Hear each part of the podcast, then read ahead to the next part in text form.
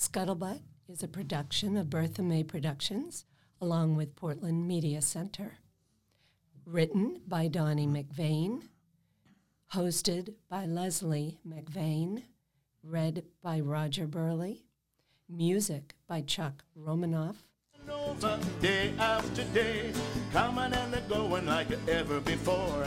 Gossip is so ugly, try as you may, it comes innuendo and out of your door. Scuttlebutt, ain't it a shame?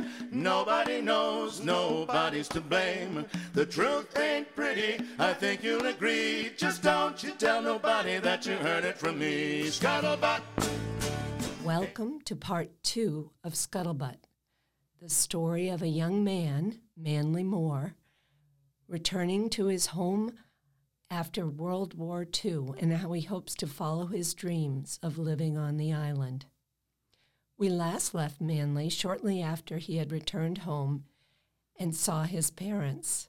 Exhausted after the excitement of the trip home, Manly went to bed early. Now, part two, read by Roger Burley. When Manly stepped outside the next morning, he wouldn't have admitted it, but he was quite pleased to see it thick a fog. That hopefully meant no hauling today. He really needed to see Sperma and discuss lobstering. After a large breakfast, he drove his pretty young mother, who looked like a slightly older sister, to the big house on the point. This old rambling cottage of 14 rooms had always belonged to the Morgenthau family and is where Truly had grown from a baby into a beautiful young lady. Gainley Moore had occasion to watch and wait. Truly's mother, Eva, gone to work at the Morgenthaus after her husband, Henry Cousins, died tragically. She was given a job mostly because she had no other source of income, and John Morgenthau had a soft place for Scuttle natives. It was soon evident that she was a wonderful cook, and John Morgenthau asked her to be chief cook every summer and also to be caretaker year round. Truly was at home here as she grew older, and John Morgenthau treated her like another child of his own. Gainley and Truly married in the local church and had their reception at the tastefully decorated Morgenthau estate. After many years of widowhood, Truly's mother, Eva, married an elderly man who frequently visited John Morgenthau. Eva gave up her job that fall and moved to Florida with her new husband, Truly filled in temporarily and had now been there for 22 years. John's wife, Evangeline, hated Scuttle and was rarely in residence. After dropping his mother off at the big house, Manly went looking for sperma. It's never been difficult to find that fella, Manly thought as he picked his buddy up from the middle of the road where he had been standing. Good to see you, Sperm, but could you tell me, how does that work? Take a ride, taking a ride either direction. Don't you sometimes end up farther from where you was going in the first place? Well, Manly, what if I wasn't going anywhere in the first place? Sperma turned and stared at his longtime friend. How about if I didn't know where I wanted to end up? Think what a help that would have been. Manly just rolled his eyes. These two had been friends since they were only boys in sub-primary, their first year of school. They were mismatched by size and personality. Manly was a 6'3", 160 solid pounds. Sperma was a springy 138 pounds and seemed destined to stay there. And if comparing personalities, one was off the chart on one side and the other was hanging over the opposite edge. Many conversations ended with one or the other totally in the dark. They were perfect examples of unlikes attracting. Friendship abounded. Gainley watched Manly and Truly head off toward the point, and then gathered up some tools and went to work on his punt. He had already removed three of the bottom boards that had come loose the night that Sperma had borrowed the punt, so replacing new boards should be real easy, he figured. He also figured it was strange that a couple of small pieces of crumbly cement fell out when he removed the boards.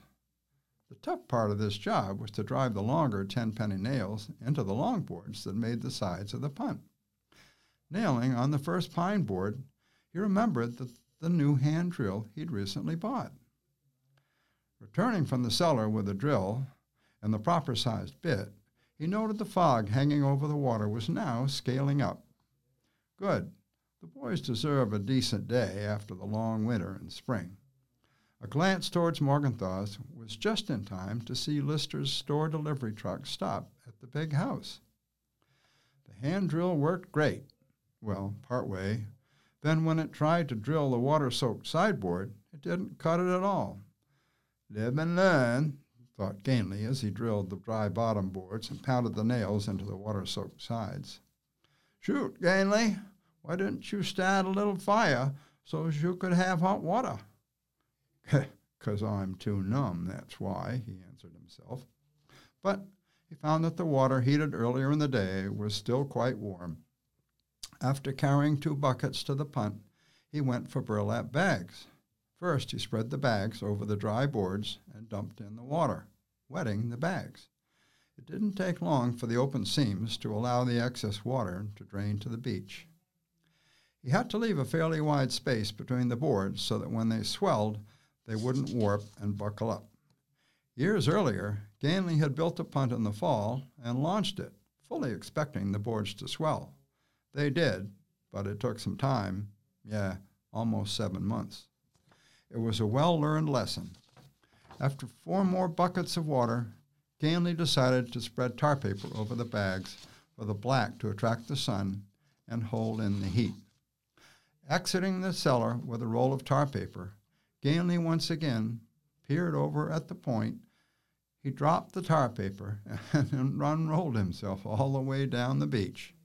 He said to no one in particular, Oh my God, that smoke over there, and my truly is there. He ran to the house and grabbed the telephone from the top of the box with the two bells on it and cranked rapidly. Gert was right there. Number, please. A different voice was asking, Who is it, Gertrude? I don't know, Mrs. Johnson. Let's be quiet, and maybe they'll tell us. Good. There's smoke coming out the upstairs windows, and a lot of it. Got you, Gainley. I'll take care of it. Goodbye, Mrs. Johnson. Thank you, Gert. Oh, sakes alive, don't go, Gainley. You didn't see where the smoke was coming from. You know it is very important that I know precisely where the problem is. I blow the alarm, you know, and that's how everyone knows where to go. Well, it's Morgenthau's house out on the point. Well, I am trying to hurry, Mrs. Johnson. Manley and Sperma were moseying along as Sperma was firing questions, with Manley trying not to say too much. I'm on leave, not discharged yet. After my leave is up, I expect they still want me to report back to San Diego. Manley realized that he had no idea where he was driving. Just where we bound, Sperm Let's us go to Holly Gay's and see what they're up to. I guess you must have heard my cousin Rain is here visiting Holly Gay, and boy, is she a handful, Sperma said with a knowing laugh. Wait till you meet her. She's anything like you, Sperma Soames. Maybe I shouldn't meet her. Uh, she's ten times worse than me, I swear. At the very least, ten times, probably more. Well, it didn't take long for Manley to discover Sperma's assessment of the girl who had left Scuttle long ago was right on. Rain was at best a wild young lady.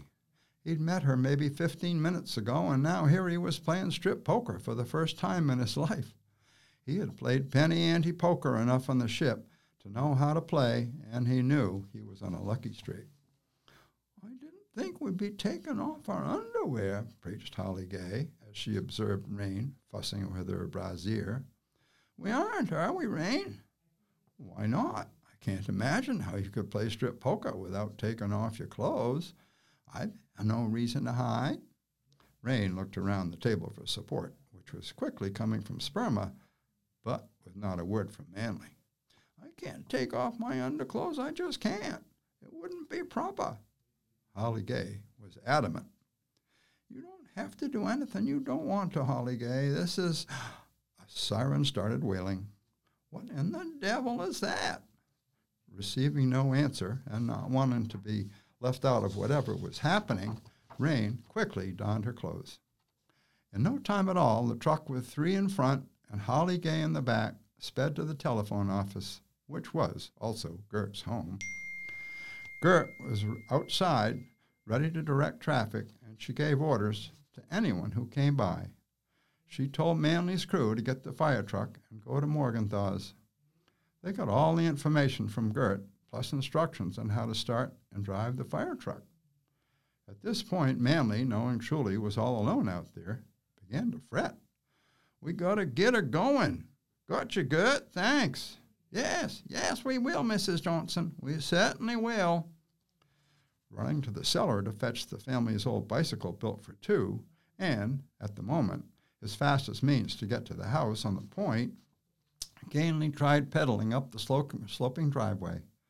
But he soon gave that up and was pushing the bicycle up the very slight hill. There came a voice behind him. Where's the fire? Do you know Mr. Moore? Ganley knew the voice. Hiya, Miss Adams. The smoke is coming from Mr. Morgenthau's upstairs windows. It sounded strange to, to Ganley to fully pronounce the ing, but since Rose Adams had become teacher and felt so strongly about diction, many people who lived in Scuttle tried to speak more properly, especially when within the teacher's hearing. The previous teacher, being from down east, had spoken with, with even more of a Maine accent than Ganley. I'd ought to get a move on, Miss Adams. My truly is out there, Ganley apologized. Oh, don't let me hold you up. Then the pretty lady got up enough nerve to say, If you were going to the fire, might I ride with you? I'll try hard not to be a burden. Ganley turned toward Rose Adams and blurted out, Oh, do you ride, Miss Adams? Bicycles were my only means of transportation until I went to college. Well, hop aboard then. Ganley made a show of holding the bike steady while the young lady hopped nimbly on. Then he struggled to mount up himself. They had gone only a little way when it dawned on Ganley that they were going wicked fast, and he was hardly doing any pedaling. He thought of something. How come you didn't ride bicycles after you got to college? Well, I did for a while, but I realized I was attracting too much attention. Rose sounded sad, though she tried not to. I'm not sure that I know what you mean, Miss Adams, putting her in a position she had been trying to totally stay clear of. Because of my size, some of the students heckled me, and I decided it would be easier to stop making a spectacle of myself than to keep turning the other cheek. Soft hearted, Ganley sympathized. Young people can be so thoughtless and even hatless. It makes me feel sad just to think about it. He stopped pumping and turned part way around. And you was the first time away from home, too, probably. Rose was giving more of her life story than she'd ever told anyone. I really never had a home. I was a state kid and actually had many homes, but none for very long, and none feeling at all homey. Breaking clear of the trees, they could see both see that there was not a bit of smoke. Huh. The only noticeable thing was the knot of people standing around the porch. Truly saw the bicycle built for two approaching and figured it must be Ganley, since to the best of her knowledge, they had the only bike like that on the point. When she figured out who was on back, she blossomed out with a great big happy smile. Even before he reached the porch, Ganley started talking. There was smoke pouring out them upstairs windows when I called Gert. What was it? Boy, did we have smoke. When I lit the fireplace off, the smoke came pouring out like the dickens. Mr. Lister tried the damper, and that did absolutely nothing. By then, the smoke was so damn thick we had to run downstairs, excuse me, upstairs and open windows. Truly turned and acknowledged Rose with a friendly hug. She pulled the teacher over to Woodrow, who was also down in the yard and who was looking nervous and scared. I'm betting you two have never been properly introduced, so here we remedy that. Miss Rose Adams, please say hello to Mr. Woodrow Eaton, who is a very good lobsterman and lives in a lovely home on the North Shore. Rose was more than willing to make a new friend, especially a nice looking man like this. She shook his hand a second or two longer than necessary and professed that she was the local school teacher. Woodrow was tongue tied and could only sputter. But never one to give up, Truly spotted the discarded bicycle and quickly suggested that it would be a great favor were Woodrow and Rose to take the bike back to the house. Even before Rose could happily agree, shy and withdrawn Woodrow said quietly, I hear the fire truck coming. In a couple of moments, the tardy old truck steamed into view with Manly driving and a strange girl sitting beside him on the open to nature seat high up on top of the ancient vehicle. The fire truck was so old it had no enclosed cab. They looked for all the world like they could be perched on top of a stagecoach. The instant the truck stopped, the two men riding on the back, decked out in full fireman's gear, ran toward the house, dragging a fire hose. Before reaching the house, Sperma, who was in front, said, Uh-oh, Sam, looks like we got us a false alarm. Changing direction, he then sang out, We had word that Cootie Eaton's place was burning out of control. Well, that moved them all to look over at Woodrow Eaton, who tried to hide his embarrassment behind the schoolteacher. Was all the way back in the second grade that during a teacher's inspection, Woodrow had been found with a bug in his fairly long, spanking clean blond hair. It wasn't surprising that some kids began calling him Cootie, and even less surprising that the nickname most prob- would most probably originated with the kids that had head lice at practically every inspection. Head lice were a common problem in most rural schools, especially for girls with long hair the rare boy with a mother who hated to allow his beautiful hair to be cut off. Woodrow was accustomed to the teasing. In one instance, some of the older boys rolled him into a mud puddle, getting his knickers and long stockings so muddy wet the teacher wouldn't allow him in school and sent him home for the afternoon. He told his teacher, Miss Conroy, that he had slipped and fell in a puddle. But despite that lying to protect the seventh and eighth grade boys, the nickname was still heard occasionally. Woodrow had always been a bit different from most scuttle boys. His mother made sure that he was always dressed, and these nice clothes contrasted with the hand me downs that most scuttle kids wore. As if that wasn't enough, Woodrow took piano lessons for years with no let up until his teacher died of old age.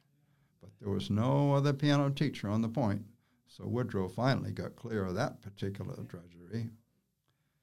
The family could afford these things with only one child and a regular $24 paycheck every week. Gordon Eaton, Woodrow's father, was the state of Maine clam warden for the area, and now that Scuttle had electricity, he also sold Majestic radios on the side. He had not sold many, though, since the Depression, as there was very few local people who had any money. Price of fish, including shellfish, was unbelievably low. The same could be said for farm products.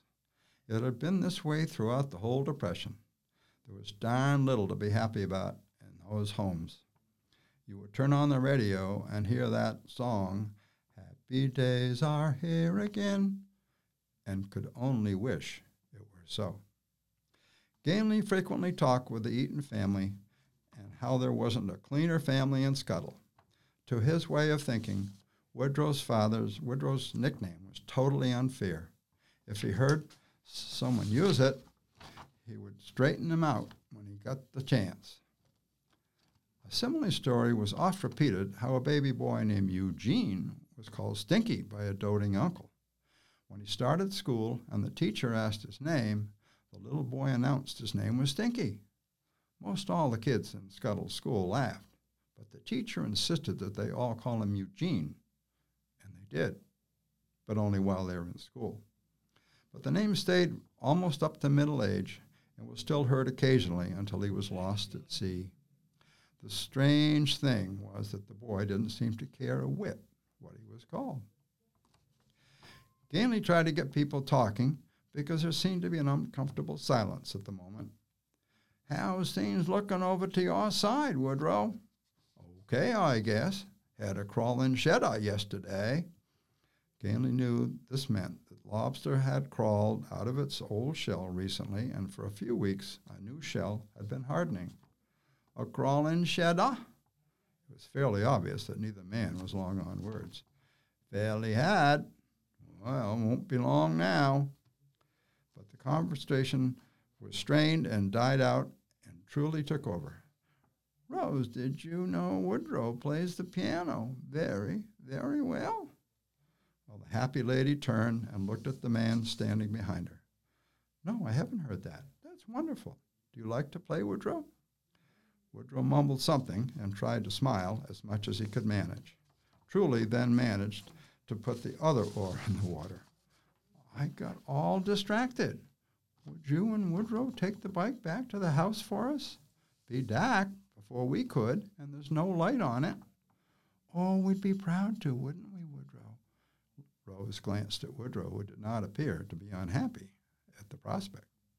That's settled then, so I can get right to cooking supper. Ganley, do you want to have supper here? And how about you, Manley? Fish chowder? Here? Sounds good, Mom. Let's go see if we can figure out what's the matter with this chimney, son. Well, it didn't take long to find out while the fire, why the fireplace smoked. There was a gaping hole in the chimney.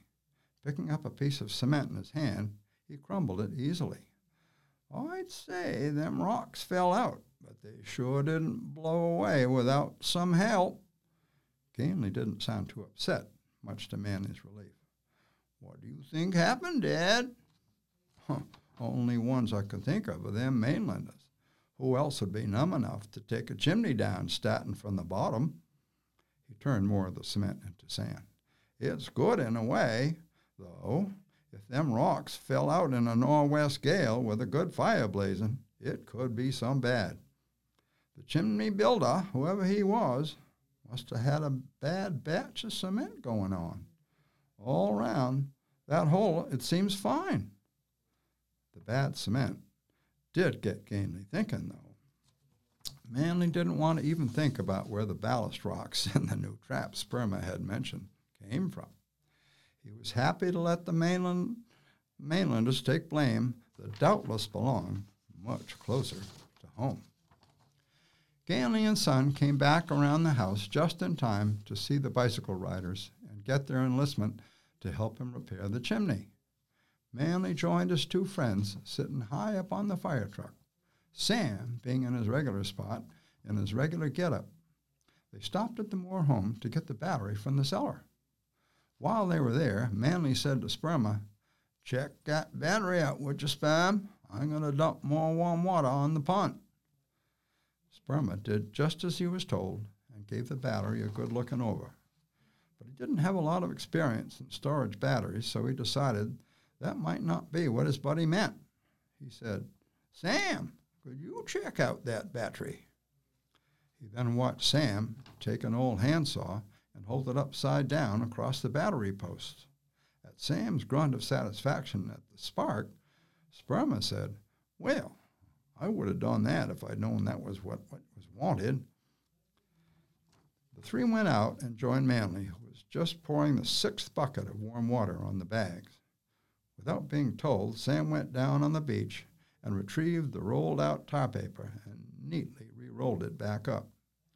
He then brought it to the punt, saying, I'm sure Ganley was going to do this, for he got sidetracked.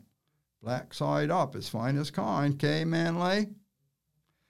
Well, they got the fire truck back to its home, steaming more than ever.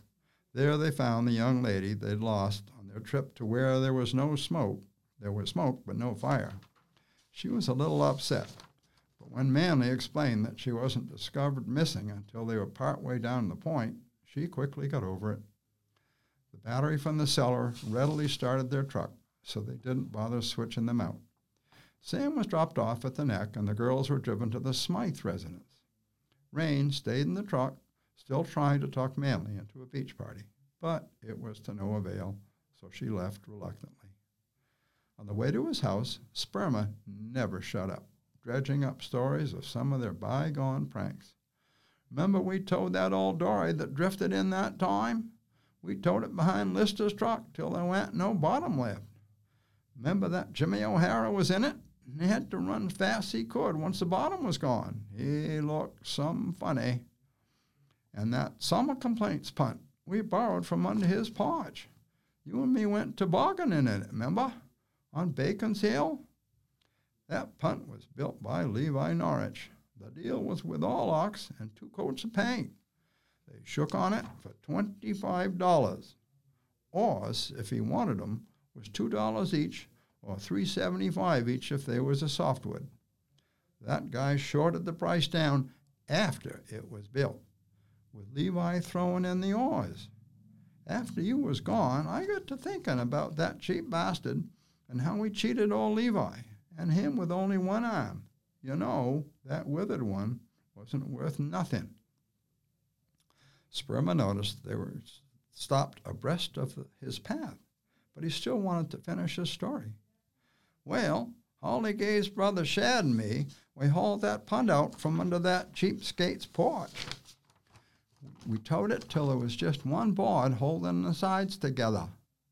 Sperma finally paused and gave Manley a chance to speak.